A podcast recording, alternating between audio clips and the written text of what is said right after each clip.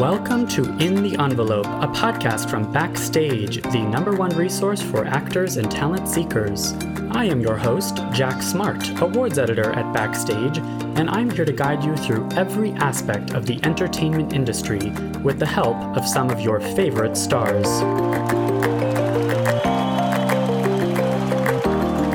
These intimate, inspirational conversations with today's most award worthy film, television, and theater artists provide you, dear listener, advice on how to live the creative life, personal stories of success and failure alike, and maybe, just maybe, a tantalizing glimpse in the envelope.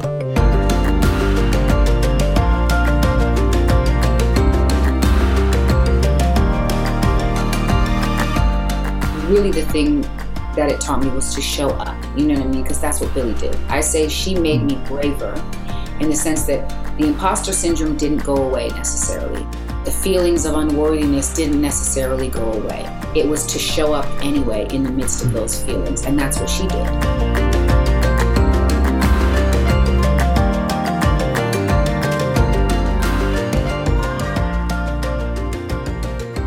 Uh, listeners, Hello, welcome to another episode of In the Envelope. I am so excited that you are joining us today for this very special episode that I'm so excited to air this week. Happy Oscar season, everyone. Here we are in the middle, towards the end, I should say, of this award season. We should touch on the recent huge award show, which is, of course, the Screen Actors Guild Awards, the SAG Awards, backstage staff's favorite award show because it is, you know, the only one given to actors and by actors. It was a very interesting ceremony this year, of course, with COVID, a pre taped, entirely remote virtual SAG ceremony that took place over the course of an hour, pre taped a couple days before the ceremony with the results kept secret. It was super exciting. The results, there were some, fun surprises. I was really happy with a lot. I personally was really happy with a lot of how the SAG-AFTRA members picked these winners. On the TV side, there were some 2020 contenders like Schitt's Creek and The Crown won for the ensemble prizes.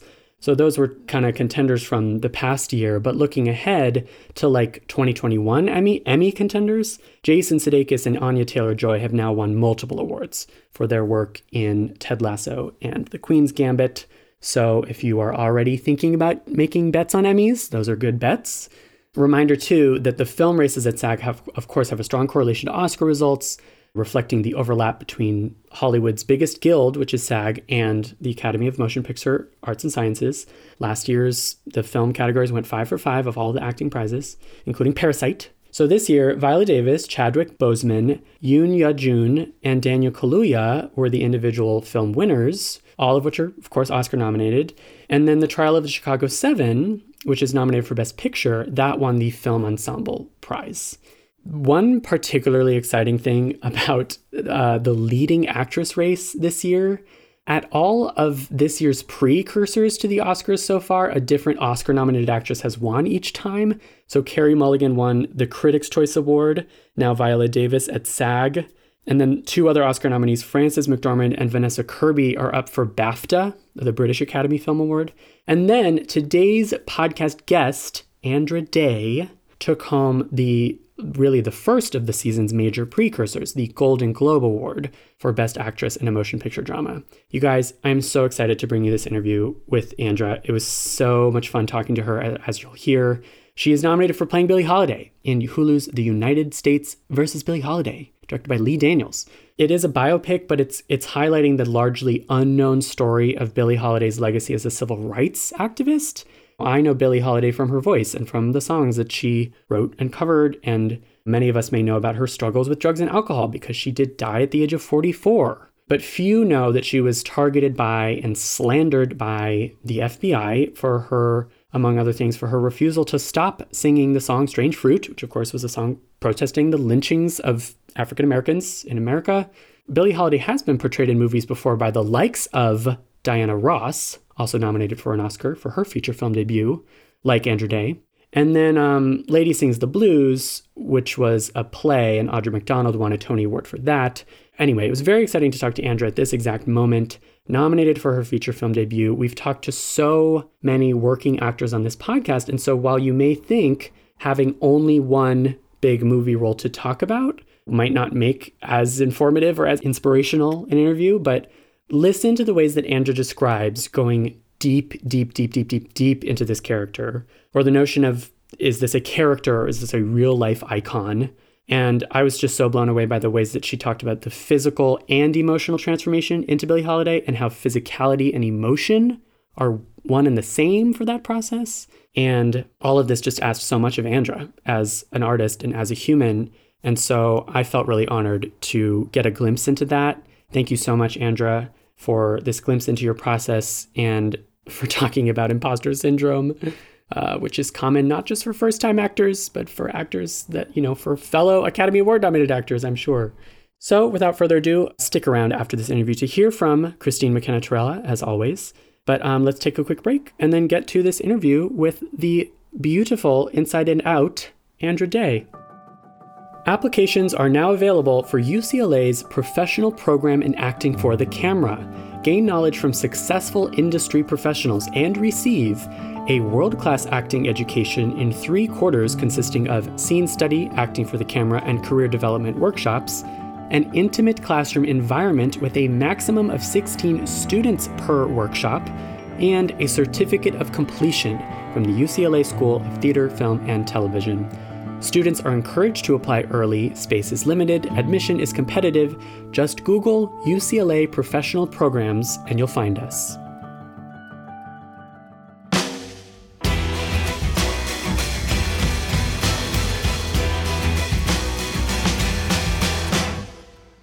Cassandra Monique Batie, who goes by her stage name Andra Day, is a singer songwriter who has worked with the likes of Stevie Wonder, Spike Lee, and Common, but she's now also a bona fide actor, having earned a Golden Globe and Academy Award nomination for her portrayal of icon Billie Holiday in this year's Hulu contender, The United States vs. Billie Holiday.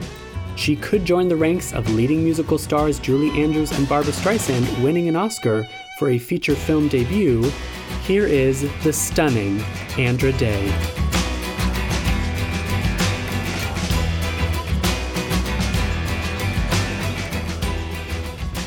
Oh my gosh. Hi. Hello. Andra, how are you? I'm great. I am just trying to keep up with all the craziness. I was gonna say, know? are you doing you're doing a lot of press today? Yeah, yeah, there is. But it's good. It's it's nice. I think because of the nature of the movie, everyone's sort of attitude and mentality, you know, toward everything has actually been really, really positive, you know, because she mm-hmm. she brought a lot to the table, you know. You and you don't. It's not like you hate talking about it. You must love this. You are proud of this project. Yeah, I do. I love talking about it. I love talking about her. I loved it before we did the movie. So right. you know, I was like, I've always obsessed over her. It just the movie gave me an excuse to look yeah. It's crazy, you know.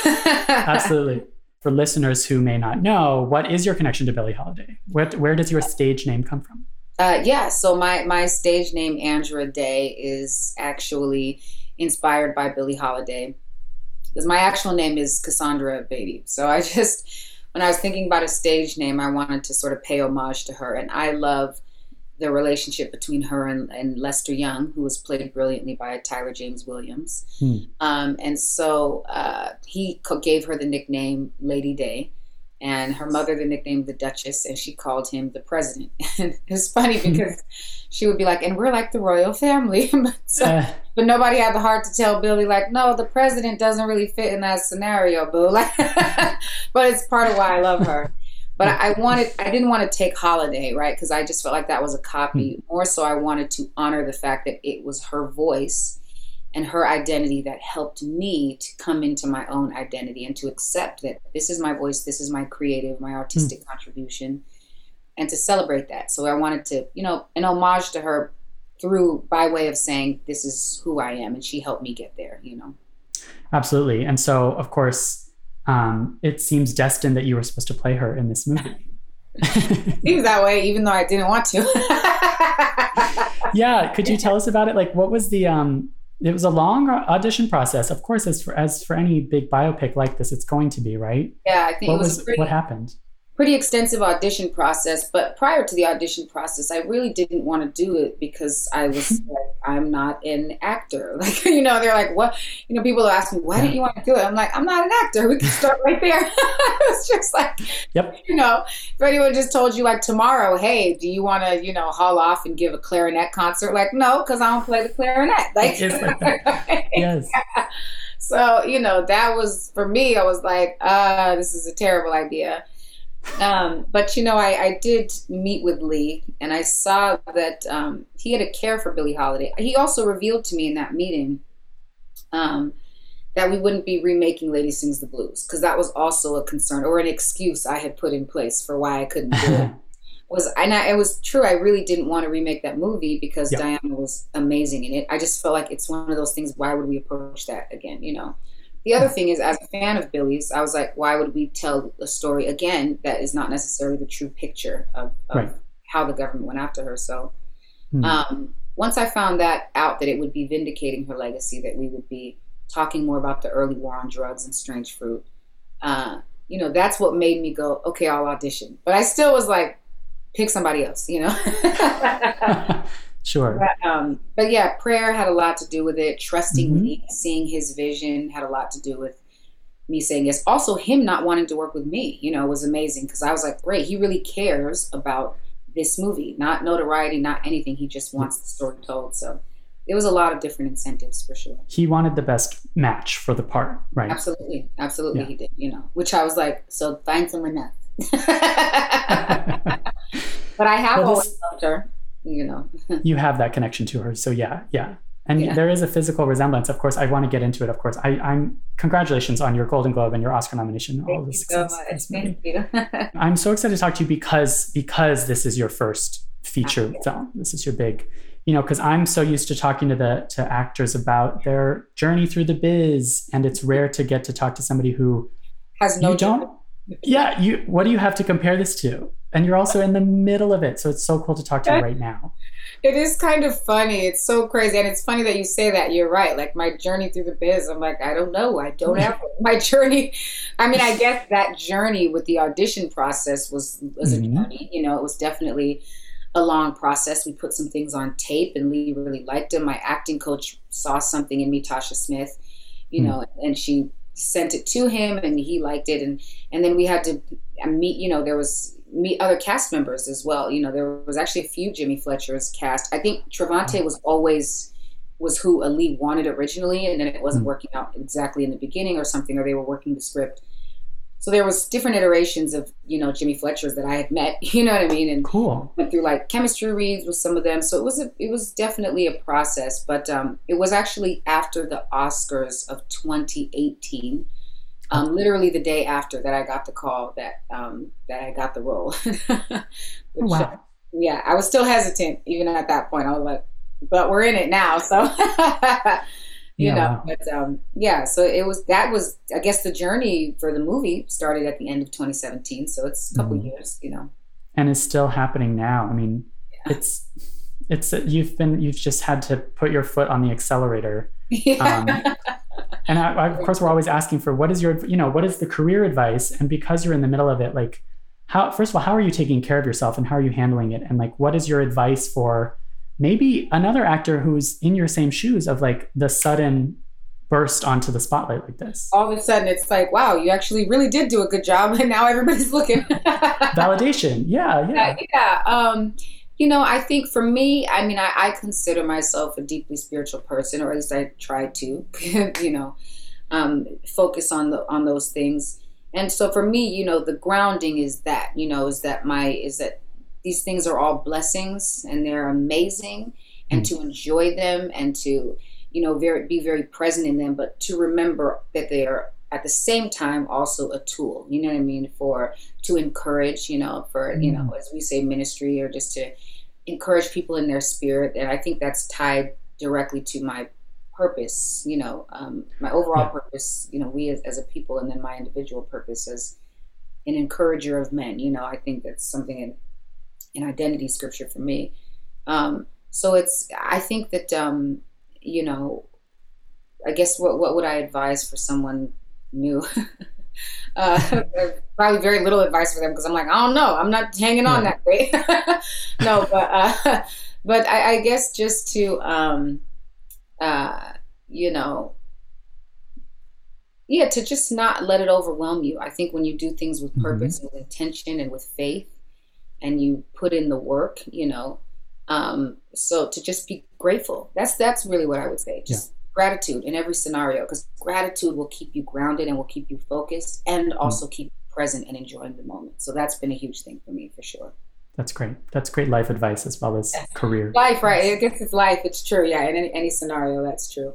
yeah, because we talk a lot on this podcast about the ebbs and flows of the industry, and this is such a big, I guess, flow. Yeah. Um, yes but you also so talk to me about your kind of journey through the biz like what um i'm fascinated by stevie wonder becoming one of your collaborators and then spike lee and all of these people who kind of discovered you doing fits and starts. I was just watching all of your mashup videos by the way and i love those mashup videos oh so thank you so much. Yeah. yeah you know it's so funny. That feels like a lifetime ago. You know what i mean? It feels like it was so long ago and i think also because just the movie sort of you know, aged me in a way that I would do again. You know, it's oh. it definitely did, and you know, not just physically but emotionally and mentally. So it, it, feels like it was like shoving ten years into a span of three years. You know, with yes. everything. So. Um, yeah, I mean, yes, yeah, Stevie was really. It's funny. I was actually in a terrible situation with like this sort of producer manager, and a lot of artists have this story. You know what I mean? Yeah. They have some type of rough story but I don't I don't have any hard feelings about it. You know, I think you know everybody's just trying to make it, and unfortunately, it manifests in taking advantage of other people. But you hmm. know, it's life. You know what I mean? So, um, but but the one good thing that did come of it was was I, I sang in, in, in front of a shoe store at a strip mall, just a little wow. microphone and this little carry amp, and um, and uh, and he had a recording of it in in a pastry shop. Actually, he found himself with Kai Millard Morris, who at the time was Stevie Wonder's uh, lovely wife, mm-hmm. and um, and she heard it and she loved it, and she actually was like and revealed that okay, I'm his wife, and I would like to play this for him, you know, and she did, and I guess he loved it too, and they they set up a call, you know, so I'm I was living in my mother's, you know, one bedroom apartment, which is basically the size of a studio. Uh, mm-hmm. You know, behind a 7-Eleven in between a 7-Eleven and a dumpster. You know what I mean? Like that was really, really actually our location in an alley, um, uh, on the top floor. but so it just felt like this meteor hit the house. He was a huge presence that like it was weird, like the secret I was holding on to that the world around me didn't know that Stevie Wonder was on the phone right next to them. You know what I mean? Like it just felt crazy. And he talked to me about like writing songs and a particular song he wanted to write and just like what my sign was, you know, just life stuff and music stuff. Mm. Um, unfortunately, uh, I was not told the truth. I was told that they didn't like me and I wasn't good enough, and so that's why it didn't work out. And we didn't hear back. I didn't find out till later that the person I was working with had tried to solicit a large amount of money from them. Um, and yeah, so but they like mm.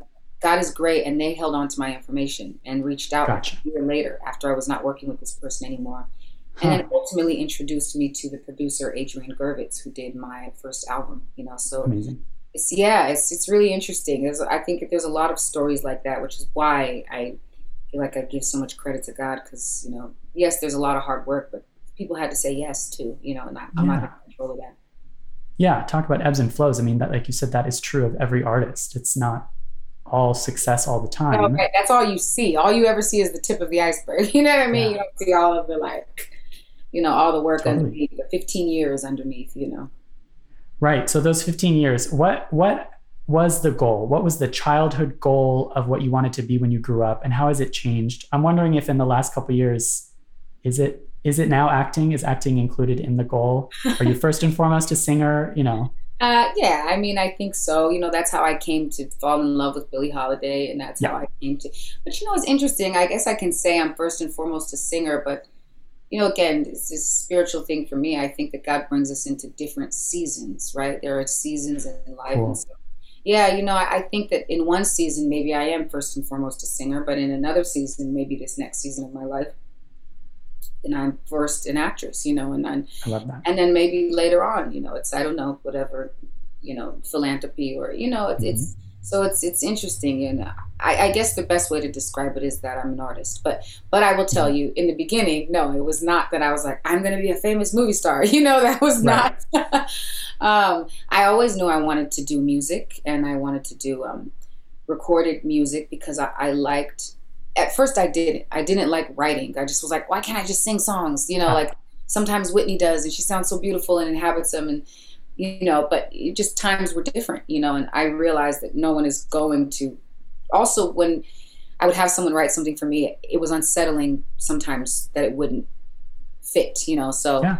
I, I, developed a love for writing through that, and um, mm. so that's why I pursued recorded music because it was. I liked being at the helm of of what was happening. I liked yes. creating and being involved in that. Um, so that's always been my thing, and it's always been my bread and butter, and you know, but I don't know. In this new season of my life, maybe maybe it's like, no, no, no. You're first and foremost an actress right now. I'm like, okay. so definitely.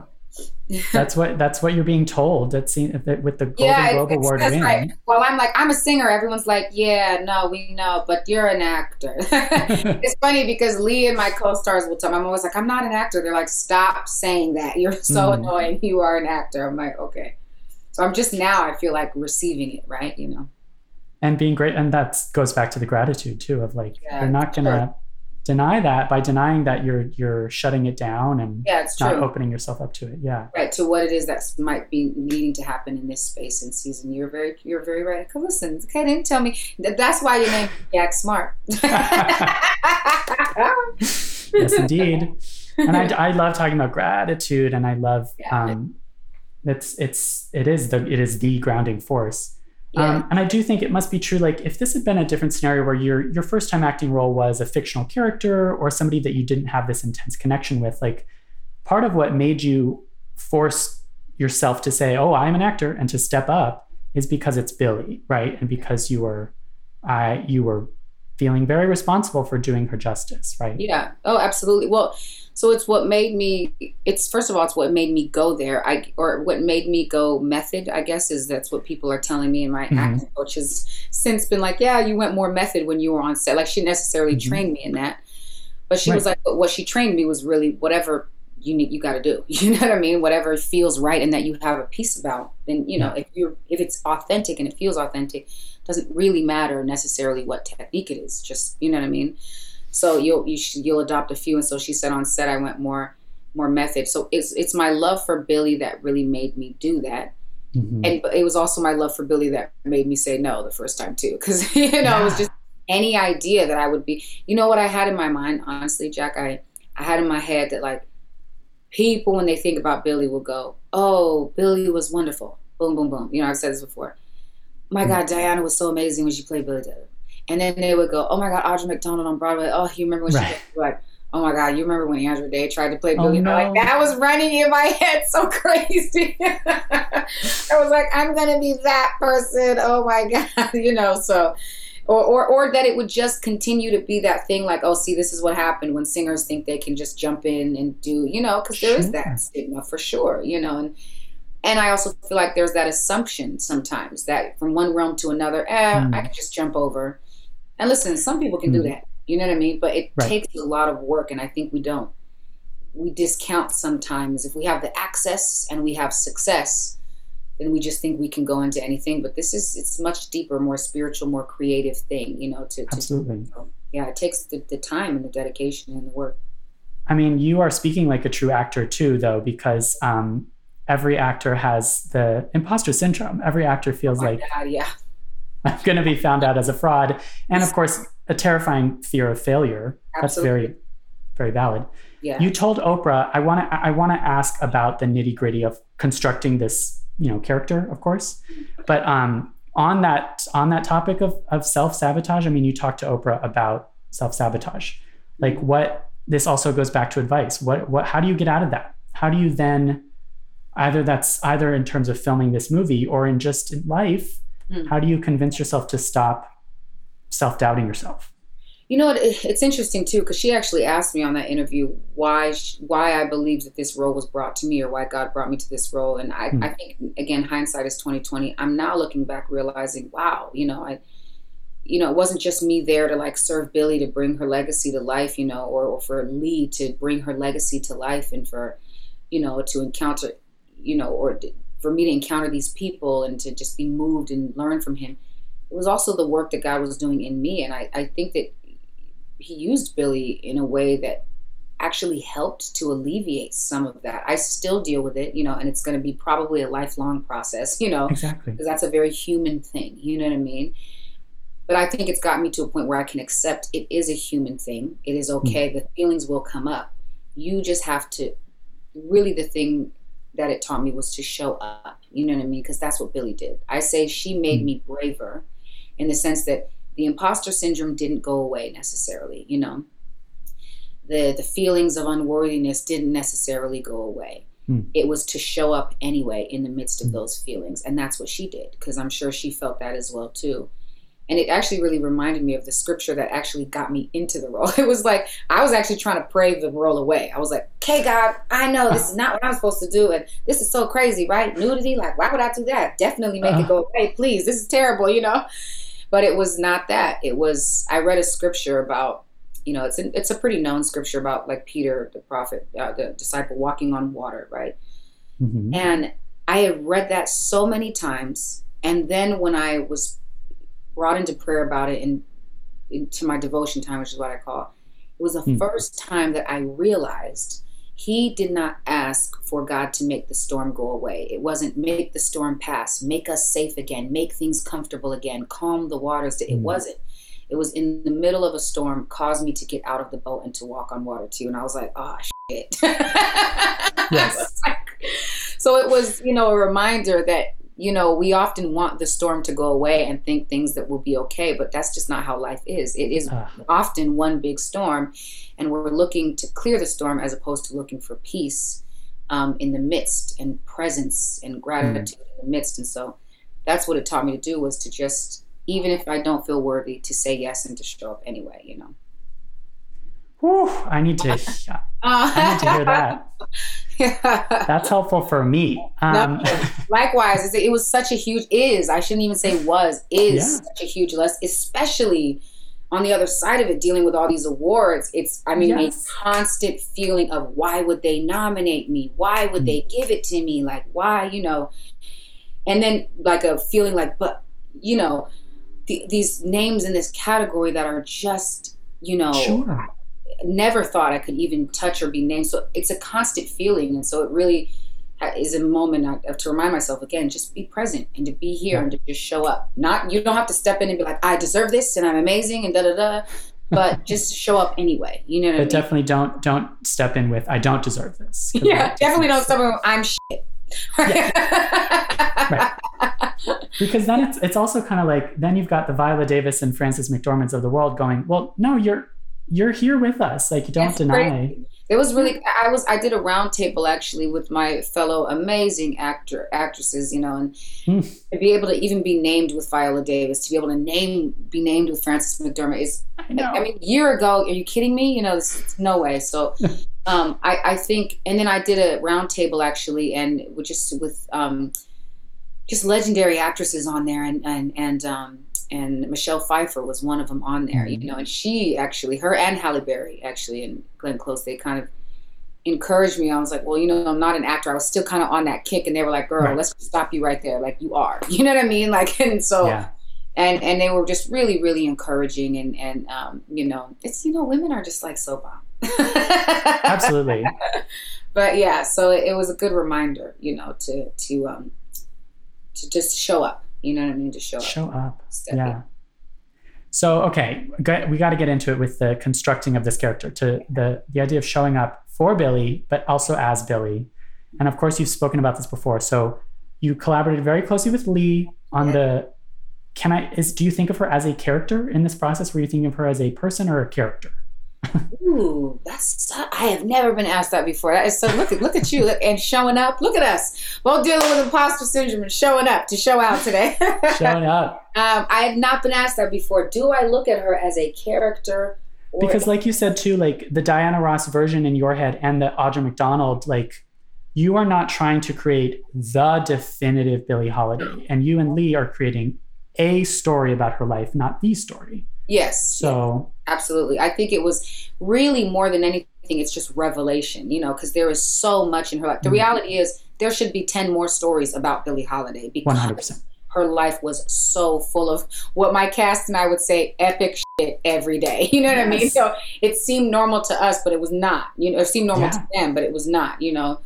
Um so yeah, no, you know what? I, I'll say this. I think I see her as a person and a character. You know what I mean? Like she's she's Cool. almost there are certain things that she does and how she operates in the world that's almost a caricature of herself. You know, like that um, but she's also very, very much of a person. I feel the weight of being a black woman living in America, of her trying to be a black queer woman living in Mm. America, free, openly talking about and celebrating her queerness and others, allowing them to show up and be present who they are. That's her real human. You know what I mean? Real. And then there's like the funny sides of her that are almost like the character or the caricature, you know, where she's just like, Yeah. you know, just absorbing random people or just hanging out the window somewhere, you know, just kind of, you know, and, and, and, and like just doing crazy stuff or what seems crazy to us, you know, in light of the feds coming after her, you know, so she's just such an, she's, she's a part of sort of American or world iconography at this point. So it's, she's a little bit of a character. Um, Yeah. but yeah, she's she's so she's both. I think that's such a good question, and I've never thought about it. So thank you for making me that. But they think mean- the goal, Lee's goal, you know what I mean, in this was like you said, with him looking at, he was so inspired. That was the only Billie Holiday he knew. So as far as he was concerned, Diana's Gotcha. portrayal of her in Lady Sings the Blues, and for him and most people at the time, that was Billie Holiday through and through. You know. Hmm. And then Audra McDonald kind of gives us this different version of her, really focused on Lady Day at Emerson Bar and Grill. Mm. And then he was introduced really to Billie Holiday's fight, you know, as Yeah. the godmother, really the godmother of the reinvigorated civil rights movement through Johann Hari's, through Suzan-Lori Parks' amazing script based off of Johann Hari's book, Chasing the Scream. And I could tell, which is a part of what wrangled me in, he Hmm. felt so slighted. And he fancies himself someone who knows a lot about Black history. Yes. And so he felt slighted. I could see the chip on his shoulder, like, how dare they get away with keeping Yeah. this part of her story from me? And so Totally. um, for him, it was really vindication. You know what I mean? We need to see. So there was a lot like there's so much more you can explore. Again, Billie Holiday's relationship, her real love with with women. You know what I mean? For women, her Mhm. relationship with Tallulah, her relationship with her band. There's so much more you can get into, but he was very clear. This is not a straight ahead biopic. I need to focus on the war on drugs, on Jimmy Fletcher, on Harry J. Anslinger, because it's the part we were not supposed to know. And so it's revelation is really what what the goal Mhm. was for for him and for myself playing her. You know. Totally. Totally. Mhm. Um, so s- speaking of this idea of like, uh because also I'm thinking of, of the fact that you're playing her as a backstage person, and then like you said, this sort of iconography heightened thing. You're also having to play her walking on stage and and being, you know, when somebody steps on stage, they are inherently like a, almost a different version of themselves too. Yeah, and a character. That's kind of the character part of her Yeah. as well. You know what I mean? Because that's the show. And she was brilliant at Yeah. that. Because she would say in interviews, "You don't have to cry. You just have to get close, and they'll cry for you. You don't have to. You just have to get close, and they'll laugh for you." And I was like, "Woo!" It, you people forget. I think people just think she was high because that's just what we've been. She was high all the time. She was. She was a brilliant performer. You know what I mean? She was Yes. very real and very raw, but she was also really intentional and ca- and calculating when it came to her performances. And I don't think she gets credit for that very often, Mm. you know, because her legacy's just been boiled down to drug addicts. So that's kind of the character Yeah. part of her. You know what I mean? As well is Yes. the going on stage and the knowing how to grab an audience and being aware of your sort of sway over the audience. she was aware. She must have been. Yeah. But she she also was like us in the sense that she dealt with the imposter syndrome too, especially later in her life. She just thought people were only showing up so they could watch the train wreck of a rundown junkie. You know what I mean? That Oh, was boy. like her.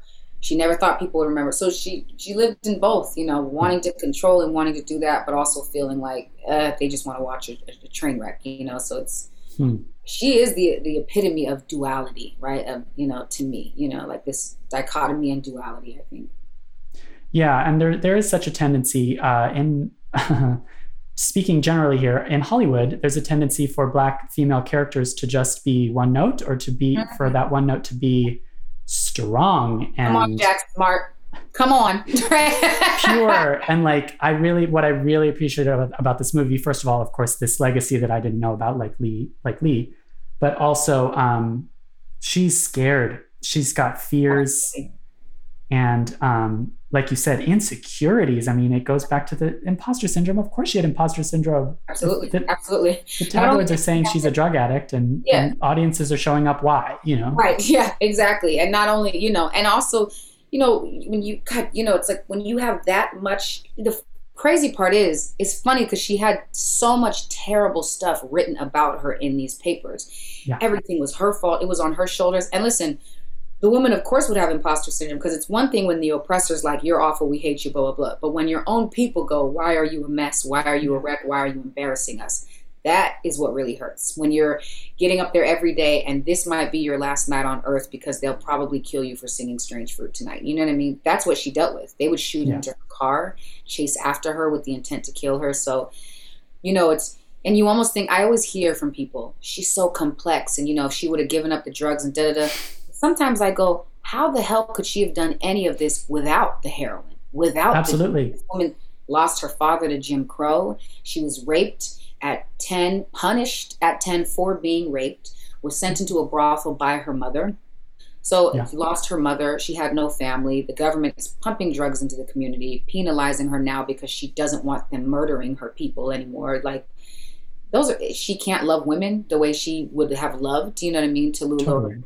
And so I just go, you know that yeah, she she probably it's insane to me that she was able to show up the way she was. Mm with the drugs, let alone if she had not had them. You know what I mean? Exactly. So it's, it's it's and and it's an illness. She also understood that addiction was an illness. She's one of the first people to ever call addiction a sickness and to say we oh, need okay. a hospital, not a jail. She really actually said that.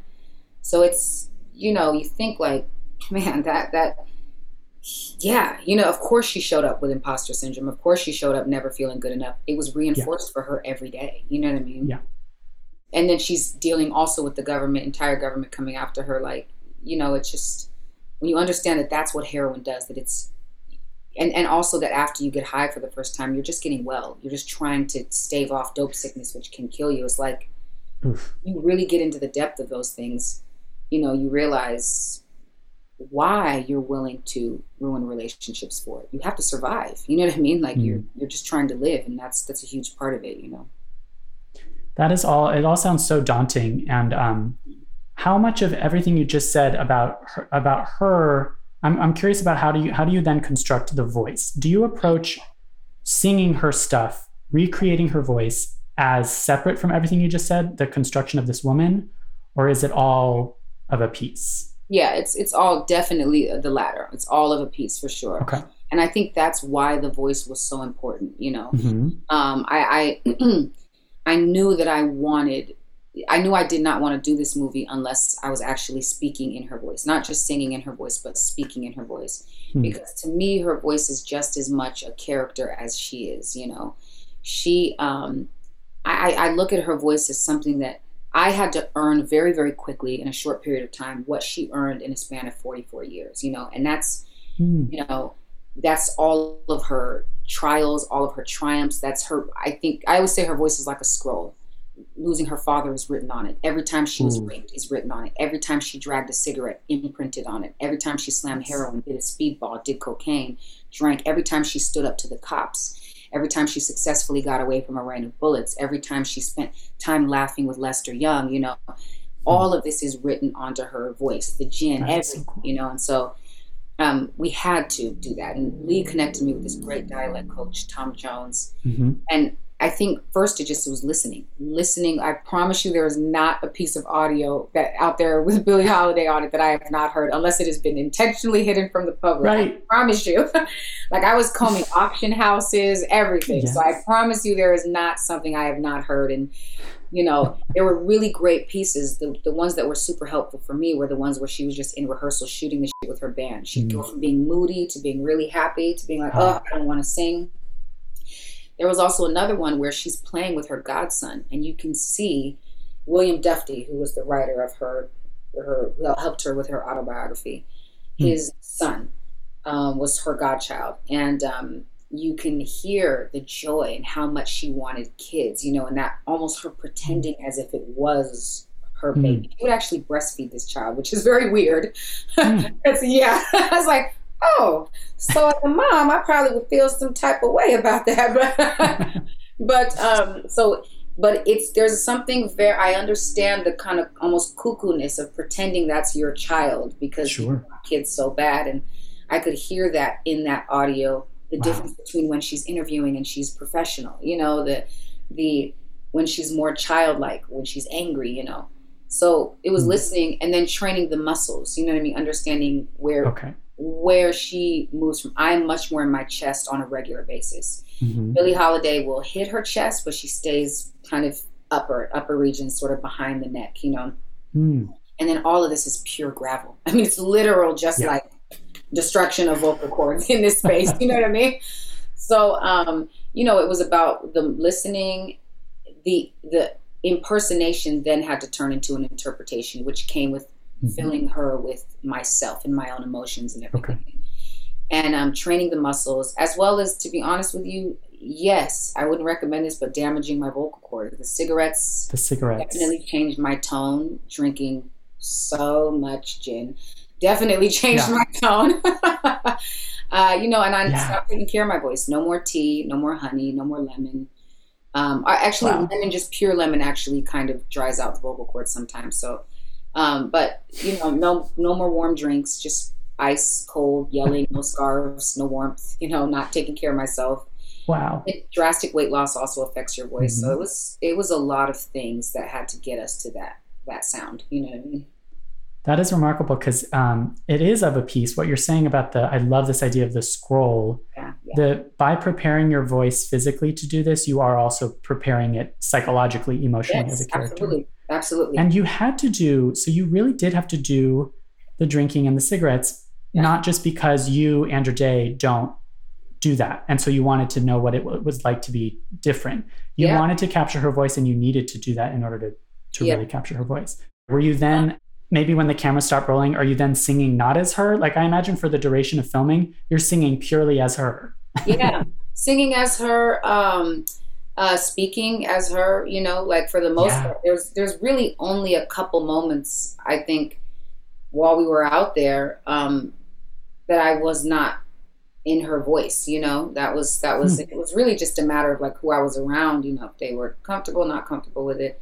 Oh, you know, but everybody was was fine with it. So there would only be, you know, maybe a couple moments where I was, was not. But even when I was not, I was, I had been so changed by the experience with Lee and the experience with her by that point. So even my not, like that's what my my my friend who's my creative director, she actually assisted me on set because she's just a great person.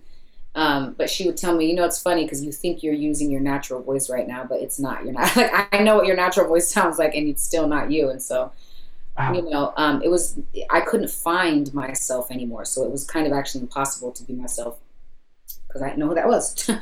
But um, wow. yeah so it was um, the other thing about it with with the voice was yes as you said the physical transformation of the voice made it feels a certain way to sound like billie holiday you know what i mean? Like her throat feels a certain way.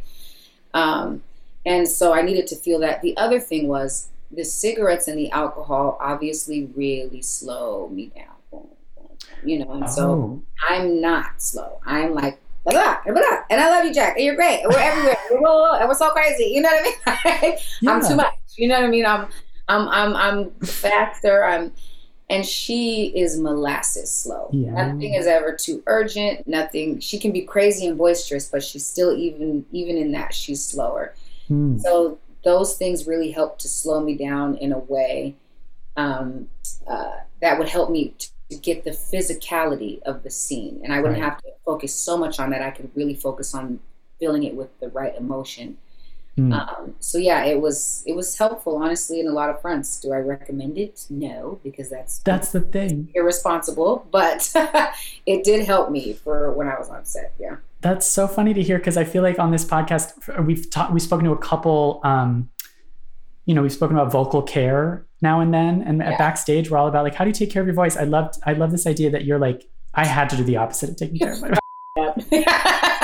How'd you take care of your voice? Like what? I, I was like, how people wear scarves because they want to not get sick, or just walk outside in the snow in a tank top, drinking a gin, oh smoking oh a cigarette, yelling across the street to whoever my co-star is. just and do the opposite. do the opposite, and it's all because, like, is it safe to say, like, you don't want you in the dress, you know, on stage as Billie Holiday, you don't want Andra to. You want to remove as many layers as possible and just yes. channel the emotion. Yes, it would be my exactly, just my emotion, right? Any familial trauma that's helping to inform what I'm feeling in that moment. Mm. But as far as like the physicality or the mannerisms or the behavior, I did not want to be distracted with my person. You know what I mean? Yeah. and I think that was um it was not my face, not my hair, not my sound, not my none of it, you know, because I'm telling you, as soon as any of me eeks in there, I'm like, I don't believe anything I'm doing. This is all fake. sure. yeah. So it's um no, I definitely wanted to be very, very much lost in in her that, you know, and and and it's and to the point where like with my co-stars, you know, it's you know, for they understood like, okay, who this person we're receiving they feel really natural to us. They knew me and met me as Billie, you know. And Natasha cool. Lyonne actually says this all the time. She's like, it's weird hearing your voice or just meeting you, you know, as because you know I thought I was meeting you, but I realized now I was meeting her, and so crazy. You know, it it it, but it had to be that because I just we're so we're similar in some ways, obviously when it comes to the music, but but in some ways in mm. life we are polar opposite, you know, and so. Um, yeah, it, it had to be that, you know. It's so cool. It's so cool to hear. Think you can write two feature screenplays or a TV spec and two original TV pilots in less than nine months? If you are accepted into the UCLA professional program in screenwriting or writing for television, you will. Both programs begin this fall. Learn from renowned UCLA instructors, and you'll receive a world class education in less than a year, an intimate environment with a maximum of 10 students per instructor guidance from writing your script through navigating the industry, and a certificate of completion from the UCLA School of Theater, Film, and Television. Just Google UCLA Professional Programs, you'll find us. Were there any scenes or songs that you know you nailed? Do you oh. have like a, a favorite? Um, let me see. Well, okay and and I will say nailed is also a very relative term because I was horrified the entire time. You know what the I mean? Imposter syndrome. I, yeah, exactly. And I had yeah. this horrible idea in my head that like Lee's telling me it's really great just because he doesn't have time for me for me to he can't get for me what he needs and he doesn't have gotcha. time to get it. So he's like, just it's good, it's fine, it's fine. Like he'll figure out how to make it good, but it's actually terrible. You know what I mean? Like so, but I will say the scene I had the most fun in, I think, and had the most confidence, I guess, in was um, Pigfoot in a bottle of beer. Because there is something, okay. and I think it had to do with that scene. There is something, she's in Baltimore, she's singing with her family, her folks, her kin. These are people who know her, who love her, who recognize her, who supported her. Mm. And yeah, there's cops right outside the building waiting to take her down, but she is with her people. Mm. That's a familiar feeling. You know what mm. I mean? When mm. you're performing and you're loose, you're not worried about anything, you're not that's the best. You know what I mean? That's that's when the pressure's kind of like off, and you can just do any little thing you think of, and you're mm. everybody's having a good time, and you know everybody's definitely drunk. It's hot in there, you know, like. Yeah. And extras were so much that they really lived that. They but let, let, me tell you who deserves a damn Academy nomination, honey. They're yes. damn Montreal. Um, I don't even want to call them extras. Those co-actors, those co-stars. Yes. Child, like it was yes. hot as fish grease in that place and every single take they were moving and on the entire time. And billie we love you billie. And i was like well shit, i love y'all too. Let's do it you know? So i think that amazing. was yes and that was and then lee of course crazy visionary was like let's make billie holiday crowd surf. I was like yes bitch. Let's make billie holiday yes. crowd surf. Okay. i'm looking okay. at him like okay. So he was like toss her out there you know? So it was like it just was really fun and it was um I could feel everybody's energy, and I think that fueled me as well too. You know, we would sort of prayed over everyone, and everyone actually, literally, a room of like 500 people praying together before we started the scene. It was really powerful because Lee had me go out and do that, and um, and oh, you led a prayer. Yes, yes, that's what he, oh. he had me go do that because he's just brilliant. And wow. um, and it was you could everybody was like charged up i think after that so that scene i feel like was the one i was probably most confident i enjoyed the most because it was just it was exactly what you thought it would be it was a party That's awesome. you know what saying like yeah That's awesome. And also what a great it's such a great um, point to to say that background actors, quote unquote, are co-stars. Like you, yes, 100%. your performance was improved by your ability absolutely. to react to what they were giving you. Yeah. Absolutely, it would not have been the same. Like I believed them every time, and I was like in my own head thinking myself, "Girl, they're acting. Why are you believing them?" I'm like, "Nah, nah, they're feeling me. They really feeling me." Yeah. totally. But That's you know, so cool. interestingly enough, interestingly enough, they were. I think they really, to a degree, believed something too, because at the end of the scene cameras are off. Everybody's moving, mm. taking down equipment, and they're funneling all the extras out. And I just happened to be standing there. I was waiting for them to go before walking backstage so I could change and they kept stopping me. Billie, you thank so much, Billie. Can we get a picture with you, Billie? Can we? And I was like, whoa! Like I was in my mind, and in my mind, it took me a while to realize, like, wait, I'm not Billie Holiday. Like this is not. it wasn't like I'm such a huge fan. I love your music. Please can I have a picture with you? So they would pull their phones out and be taking a picture, like, oh, I love you, Billie. And I was like, wow, you know, like I didn't want to do the accent. It was more like, I love you, Billie. You know what I mean? Like, sure. French accent. But, but so they were really, I mean, I think they were in, they were committed, they felt it. You know, it was, it was, so cool. it was special, definitely. That's so cool. I mean, the movie so could have easily been um, you up solo on stage lip syncing, you know, and instead you guys like captured the live. there's some live performance elements. Yes, yeah. yes, there was. Yeah, Lee had the good sense to to see. I mean, I guess that's what a brilliant director does.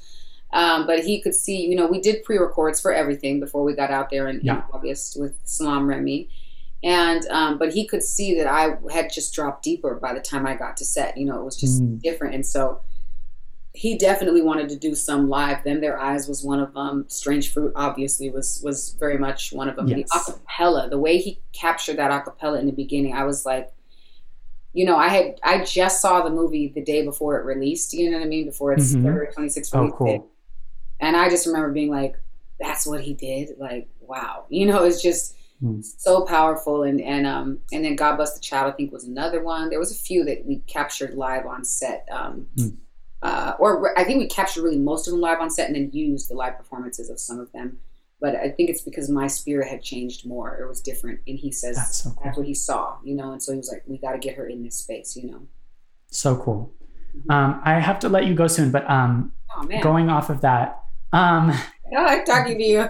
Damn. I love talking to you too. I'm so, uh, this is so great. Because I, I really am so, it's so refreshing to talk to like a first time actor and yeah. everything you're saying is, is both new, but also co- you're completely reiterating what we've heard on this podcast before. Yeah. But um, we ask this of everyone. We ask, do you have a favorite actor? Mm.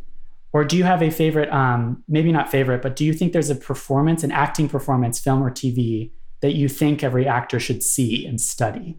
Ooh, who we? Um, gosh, that's really difficult because I had my handful of people actually on set, like before going to set, that I was like, if I could somehow tap, but it was a it was a combination of performances and actors. You know what I mean?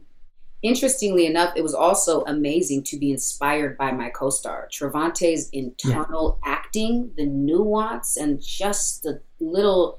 I mean, I just feel like this dude could actually do an entire movie with literally no words and you would understand a full script 100%. from it. You know what I mean? And so 100%. Tyler and I, my other co-star who I was inspired by as well, like we spoke about this, you know, it's just like internal nuance acting. I mean, it's to me the level of like, like I love the way Robert De Niro does that. You know what I mean? As well too, just those little subtleties. Denzel is of the same ilk, you know. So mm-hmm. to me, he is of that that cloth. Everything is so deeply emotional.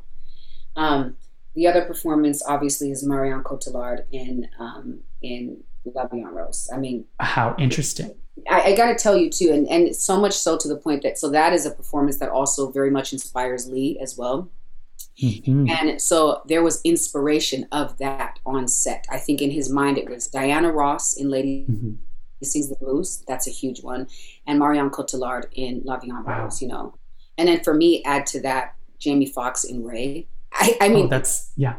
The way that's a good one. He really, I just, and I know Ray Charles, and I love Ray Charles's music, but ja- Jamie Foxx truly became Ray Charles for me. Became. It's incredible.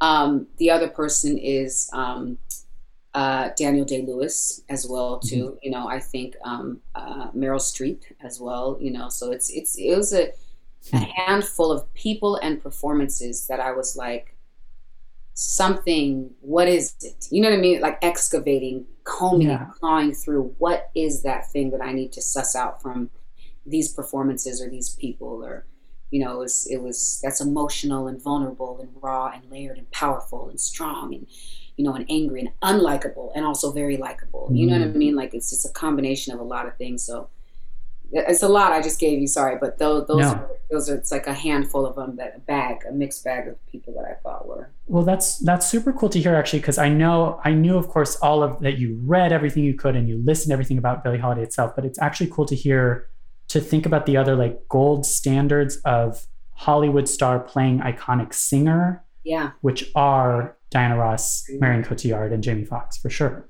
yes absolutely. I, I think those, Yeah. those performances were just you know And and then to kind of compare them all together, you're there like, well, what do they have in common? Like, what, how are Yeah. these successful? that was actually what I, I literally studied. You know what I mean? Every single one, and it's so funny because I, I didn't and the same thing even with Trey, and I just told him this like, I don't know, maybe a couple of weeks ago or something like that. You know, and I was like, literally like, bro, I've never said this to you, but I actually was like, I wasn't just looking at your stuff to be like, because I actually before Lee cast him, I was the only person on the planet who had not seen Moonlight yet. I knew that I Okay. wanted to. And so, um, you know, I knew that I wanted to. So when he sent, he sent me like a gif of him, and it was like, "Oh, this is your new co-star." Oh. I said, okay. And he says Trevante Rhodes. So I Googled, and I was like, "Oh, that's the dude from Moonlight. I've been wanting to watch that movie. Cool. Let me Okay. check it out." Blah blah blah. And then I realized I had seen some other stuff. You know what I mean? Like, Mhm. but so I started Moonlight, and then combed through every single thing he did. He's always like, "Oh, I wish you hadn't." You know what I mean? but but I combed through everything, and I thought, you know, I told him I studied you though. Like it wasn't just that I was like I looked at you so that I could build these feelings for you for when I get to set. I actually studied you for real. You Mm. were in the Violas and the Meryls and the Daniel Days, the Marion Cotillard, the Jamie Foxx, the Diana Rosses of, because I was like, you know, the the Al Pacinos, the Robert De Niro, because I just remember, and Terrence Howard actually, another one who just Mm. like I him in Oh, yeah. Crash, the scene where Yeah. he's crying and he's, so I just remember like, and I studied. I told him I studied him in the same way. It was something that Hmm. internal. I wanted that internal. I wanted how much Diana brought to Billie of herself. You know what I mean? I wanted Cool. Audra's emulation. You know, I Mm, wanted Audra. Daniel Day's and and and Jamie Foxx's full, I guess, method. Now that I'm learning it, you know what I mean? Yeah. And and Marion Cotillard's and Violet, their inhabit, how they inhabited these characters and brought them to life and made all these layers. It was, Hmm. I mean, it was. Yes, you're right. That was another level of research outside of Billie. You know what I mean? That's super cool. And to study Trevante and then study him in real time Real time. opposite It him. very it was actually really like there'd be moments that i'd just be watching and i'm like because it was like now i gotta see how do you do this in person Yeah. you know what i'm saying like how do you and to be Cool. completely honest with you i still don't fully know like i can't really put it into words all i know is and i'm like i can see that drop when it happens and i'm like Hmm. what is that you know what i mean that's just like Yeah. I mean, So, he yeah. might not know either, which is maybe what makes it so magical. yeah maybe yeah definitely Trevante Rhodes' smile could power a small city, is what I've so always annoying like try like It's make an effort to try and outshine this dude's smile that it's not happening. Like Billie Holiday could slit her damn wrists open and bleed out in the corner, and people would be like, "But he's smiling again," and I'd be like, "All right, well, go get that then." talk about showing up. You have to show up to just to Where oh, was like, Outshine. in my life have I been jealous of a man until this moment. Like ever, ever, ever. yeah, jealous of a man. Oh, that's amazing. ever. Oh my gosh.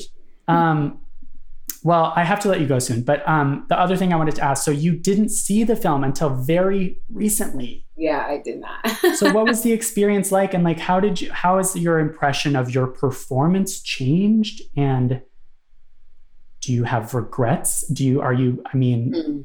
This is all happening so fast again. It is. Like, and I am your typical self saboteur. I am. well, there you go. very much like so everybody goes it's amazing and i go why didn't i do this here why didn't i do that and you know i had this idea and i should have blah blah blah so i am a typical like i will literally mutilate it's why i actually don't watch anything i do back for the most part i usually never ever ever do Hmm. even with my albums i listen to my album Oh. one time down just to hear the master to make sure everything was correct i have never listened to my album since then And then you step away. yeah, it just you know it's in the ether. It's the world's now. You know what I mean? Mm.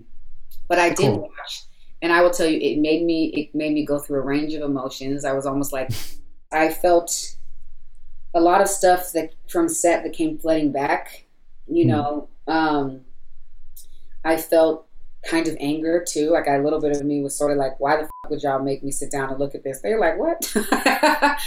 um, and I felt sadness. I also did feel triumph. I felt like Hmm. like a chapter closing, and I think the emotional part was I don't think I'm still fully ready for the chapter to close. You know, so it was like, Oh yeah. but I think what it did Hmm. m- less less my performance. It was more so it made me go, oh my god. I knew I loved these people. I knew Hmm. I loved Lee. I knew I loved Tyler, Trey, Natasha, Garrett, Tone, Rob, you know, um, Evan, uh, Melvin, um, uh, Miss Lawrence, Da'Vine. I knew I loved these people. But to watch them back in this movie, I was like, wow. I was so blown away by their performances, by how present they were, how they showed up. Ultimately, I was very happy I saw the movie. Yeah, that's actually it's it's cool to hear that because of course you didn't have to. You you probably could have. Yeah. There's totally a scenario where you could just be like, no, it's out, like you said, it's out in the ether, and I don't need to. It's But it was cathartic. Scenario. it's usually Yeah. scenario for me. I'm like, they're like, how was it? I don't know. I wasn't there. I didn't see it. Yeah. But So I was had to- glad to watch Lee's work back, to see his genius, Mm-hmm. and to see him accomplish what he set out to do, which was create a beautiful piece of art that told the truth about the feds going after her. You know, and I Mm. think that that was, you know, and to humanize her, to really humanize Oh. Billie Holiday. You know, Mm. and um, and he did that, and I'm so proud of him. and So proud of them. Yeah, like you said, there really does there there needs to be ten more movies of, about her. Absolutely. You know, yeah. it was so funny, actually. My friend Cynthia and I were talking about this the other day. It was like there could be literally 10 more movies about Aretha and there could be 10 more movies about Billie Holiday. Like their lives would have that much that much to them. You know what I mean? A hundred So, percent. yeah. And I assume by Cynthia you mean Erivo Yes, my love. I love her so much. Oh, We do beyond too. We, yes, we spoke to her too. I also just remember we spoke to Da'Vine. I think wh- while she was filming, like she had Oh, she was okay. away for a weekend or something, and she was like, "I'm working with Lee Daniels on this Billie Holiday movie." And I love singer, her so much. Oh my The singer Andra Day is killing it, and I was like, "Oh, cool! That sounds really cool." They kept coming back to me, her and my other co-star Tone Bell, and then Evan Ross. They would be like, "We've been talking to people about this performance. You murder," and I'm like, "For real? Okay, cool. I can't hear that shit right now because I'm high as fuck." No, I'm just kidding. There's the method. You're a method. yeah, I'm- I'm learning for sure. yeah no it's so cool it's really honest again it's refreshing to hear um, a method quote unquote actor talk about being method in a way that you didn't understand that that's what you were doing you were doing what needed to be done to play Yeah. this person That was it. Yeah. and again like um, a lot of what you've said just now has been echoed on this podcast like you are speaking like a true working actor from the Well, that's great. Good. Good. yeah from the feeling of self-sabotage down to the method i mean all of it It's- Wow, that's amazing. Well, good. I respect the craft. I think it matters. You know what I mean? So yeah, definitely. That's amazing. Man, I, I really enjoyed talking to you. Jax, I've- I love that name too. Andra Day. I love your name too. Thank you so much. I, I knew this would be, I wish we could do this in person. Maybe we'll do it I again. know. Oh my gosh, that would be so nice. Somewhere cute, you know what I mean, with like good lighting. You know what I'm saying? Yeah. I used to do it all the time and now I don't remember how. So That's the other part. Uh oh. It's like Billie Holiday. Listen, I feel like God used Billie Holiday to work all of that anxiety of meeting people, and now COVID was like, nah, be scared again. I'm like, what? completely. it's also not like we're talking about this whirlwind of your like career, your acting career blowing up. It's happening in the middle of a pandemic. That's so weird. so weird. So everyone to me is a Zoom box. That is so weird. It is. You're not meeting Viola in person. I know, That's and weird. I want to because I want to just. weird. Oh, I want to just you know that exchange. You know what I mean of spirit Yeah. of energy or. But I know Well, we'll that- get there. we'll get there for sure. We'll get yeah. It'll we'll be back to that at some point. Definitely, yeah. yeah. So, all the yeah. Pfizer's and Modernas and Johnsons and all that stuff. Well, yeah. It's happening. yeah. yeah. Thank you so much. Though. Thank you so much, Andra. Do you have any um any parting words of wisdom for our working artist listeners? You covered it all. Oh yeah. uh, well, you actually covered it all. You were really great. So you you you directed you. and led and questioned and everything perfectly. So um, hmm. continue mm. to tell the stories of Black people, people of color, LGBTQ yes. plus two S. I always want to make sure I get that right. Women's stories. you know what I mean? Make sure of marginalized not mm. marginal, but marginalized people. Mm. Make sure we continue to tell more of their stories because all of ours have been suppressed. So it's time for this outpouring of our stories, right? Past time. I completely agree. Yes. Marginalized, not marginal. Yes. Yeah. Yeah. wow. Yeah. Um, to ourselves. That's, that's wonderful. Yeah. Thank you so much, Andra. Thank you so much.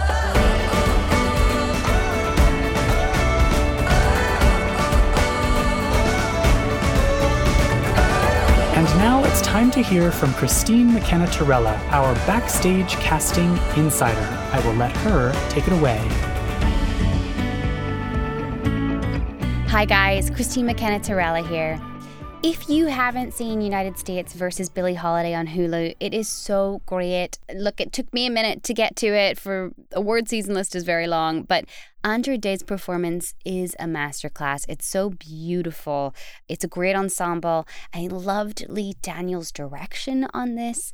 The cinematography is really interesting, and I was intrigued by a lot of the choices because I'm sure you're the same as me. We've all watched a lot of material in lockdown, and when you watch something that's shot differently and edited differently, you know, you really remember it. So check it out. I'd love to hear your thoughts.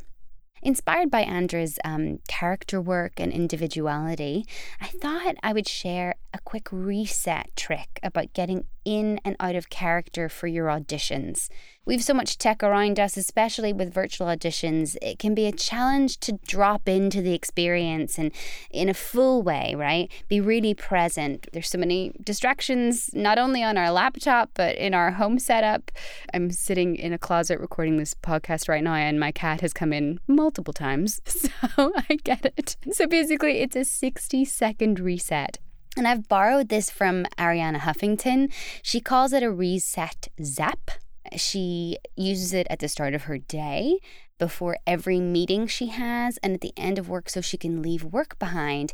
And I thought, uh, this is powerful, and, and I want to share this with actors. So basically, it's taking 60 seconds before an audition would start digitally or in person and box breathe. And box breathing is basically breathing in and out for the same amount of time. So in for four, out for four, for example. And during this time, the 60 seconds, which is just a short amount of time, you play a song perhaps that makes you feel powerful and joyful. You focus on joy triggers, uh, as she calls it. So, have pictures around you that make you feel good, of moments that you've conquered or things that you are aspiring to do.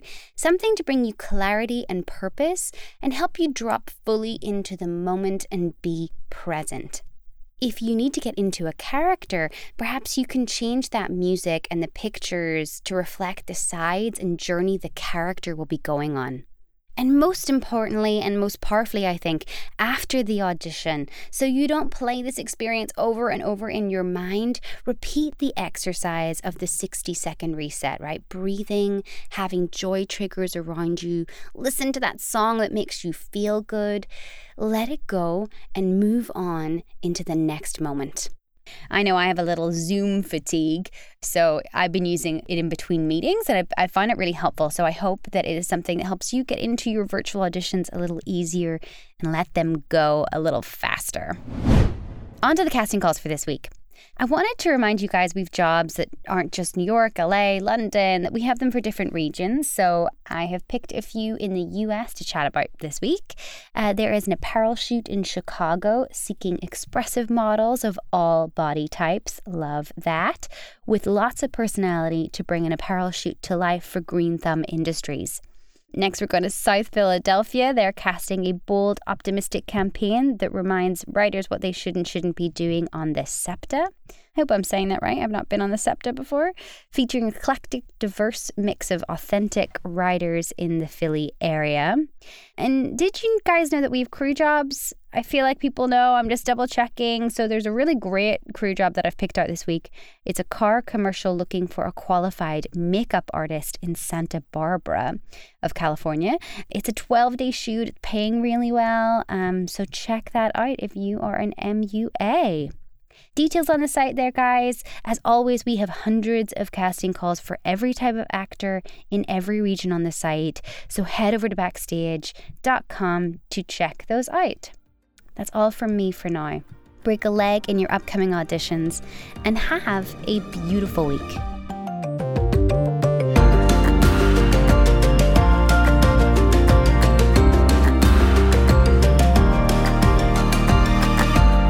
In the Envelope is recorded at Lotus Productions and Hyperbolic Audio in New York City, and Soundbox LA, Mark Grouse Studios, and Buzzies in Los Angeles. Thanks as always to our producer extraordinaire, Jamie Muffett, and to the team at Backstage, Samantha Sherlock, Mark Stinson, Caitlin Watkins, and of course, Casey Howe. Visit Backstage.com and don't forget you can subscribe to Backstage by using the code ENVELOPE at checkout for a free trial. That's right, 100% free. For more exclusive content, join us on Facebook and Twitter at In the Envelope and subscribe, share, and leave a comment. Who would you like us to interview next? Thanks for tuning in. We'll see you next time for another glimpse in the envelope.